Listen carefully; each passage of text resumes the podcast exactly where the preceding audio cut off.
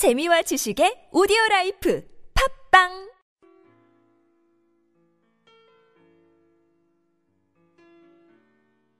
이영대와 함께하는 주님은 나의 최고봉 10월 15일 선교 메시지의 핵심 요한일서 2장 2절 말씀.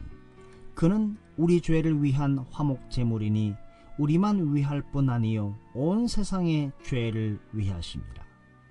선교를 해야 된다라고 가르치는 그 메시지의 핵심은 예수 그리스도의 화목 속죄입니다. 그리스도의 사역 중 아무 부분이나 선택해서 보십시오. 예를 들어 치유사역, 구원 및 성화의 사역 등이 있지만 이러한 사역들은 유한합니다. 그러나 요한복음 1장 29절 말씀처럼 세상 죄를 지고 가는 하나님의 어린 양, 바로 이것에 대한 속죄의 사역은 무한합니다. 선교의 주요 메시지는 우리의 죄의 문제를 해결하시기 위해 화목 제물이 되신 예수 그리스도께서 얼마나 중요한 분이신가 하는 것입니다. 선교사는 이 계시에 사로잡힌 사람이어야 합니다. 선교사는 목사 한 사람을 이야기하는 것이 아닙니다. 우리 모든 성도들은 예수 그리스도께 사로잡힌 성도들은 예수 그리스도를 주로 고백하는 성도들은 모두 예수 그리스도께서 우리의 죄의 문제를 해결하시기 위해 화목 제물이 되신 그렇게 중요한 분, 왜? 나와 관계가 있기 때문에 그렇습니다. 바로 성도들은 이 계시에 사로잡힌 사람이어야 합니다.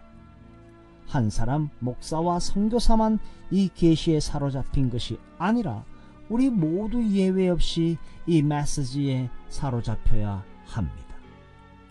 복음을 전해야 한다라는 선교 메시지의 핵심은 그리스도의 친절함이나 선하심도 아니며 하나님이 우리 아버지 되심을 드러내 주신 것도 아닙니다.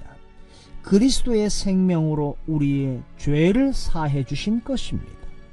주님께서 우리의 죄를 위한 화목 제물이 되었다는 것이야말로 무한한 의미를 가진 가장 위대하고 중요한 메시지입니다.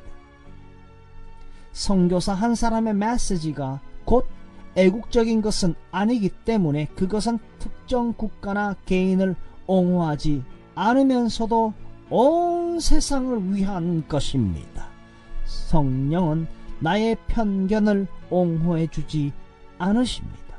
나는 이렇게 성령에 따라 열심히 하는데 그는 왜 이렇게 하느냐?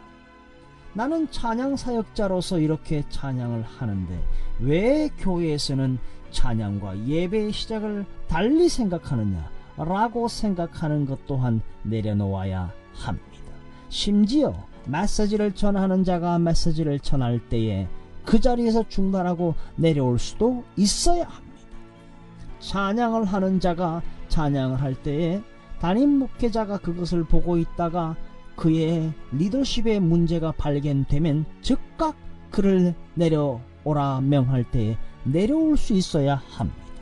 건반 반주자들이 건반을 치다가 내려오라라고 했을 때 즉각 중단하고 교체될 수 있어야 합니다. 우리는 우리의 사역 가운데에 나를 드러내놓고 내가 먼저 앞서가지 않을까 특별히 조심하셔야 됩니다. 특별히 찬양을 인도하는 자들이나 말씀을 전하는 자들에게 나의 생각이 곧 하나님의 생각일 것이다라는 모든 생각이 자신있게 나오려면 여러분이 얼마나 훈련되어야 하는지 아십니까? 조심하셔야 합니다. 지극히 조심하셔야 합니다.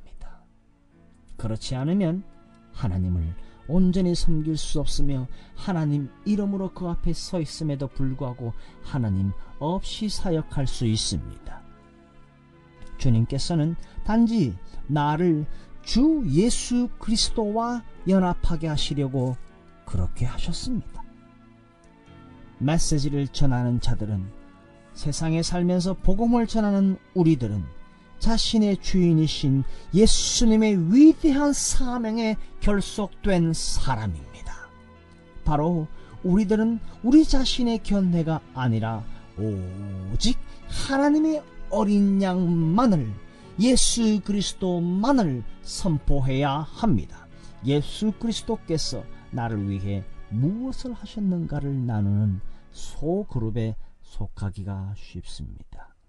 신령한 치유, 특별한 성결의 비결, 성령의 세례, 좋습니다. 그러나 이러한 특별한 성령의 은사와 같은 것에 신봉자가 되는 것은 쉬운 일입니다. 그런데 바울사도가 이렇게 말했습니다. 그리스도가 나를 위해 하신 일을 선포하지 않으면 화가 있을지로다 라고 말하지 않고, 고린도전서 9장 16절에서 복음을 전하지 아니하면 내게 화가 있을 것이로다. 다시 그리스도가 나를 위해 하신 일이 아니라 복음을 전하지 않으면 내게 화가 있을 것이다. 고린도전서 9장 16절에서 그렇게 전하고 있습니다. 바로 세상 죄를 지고 가는 하나님의 어린 양이 곧 이 복음입니다. 우리는 이 복음 안에 깊이 들어오셔야 합니다. 이 복음 안에서 하나님의 복음을 들고 하나님을 주로 모시고 그분만을 드러내는 내가 되어야 합니다. 하나님의 영광은 하나님의 사람들을 통하여 드러납니다. 당신은 하나님의 사람입니까? 아닙니까? 당신은 당신을 드러내는 것이 아니라 당신의 의, 당신의 노력, 당신의 헌신을 드러내지 말고 오직 당신을 통하여 하나님의 영광만을 드러내도록 엎드리십시오. 겸손하십시오.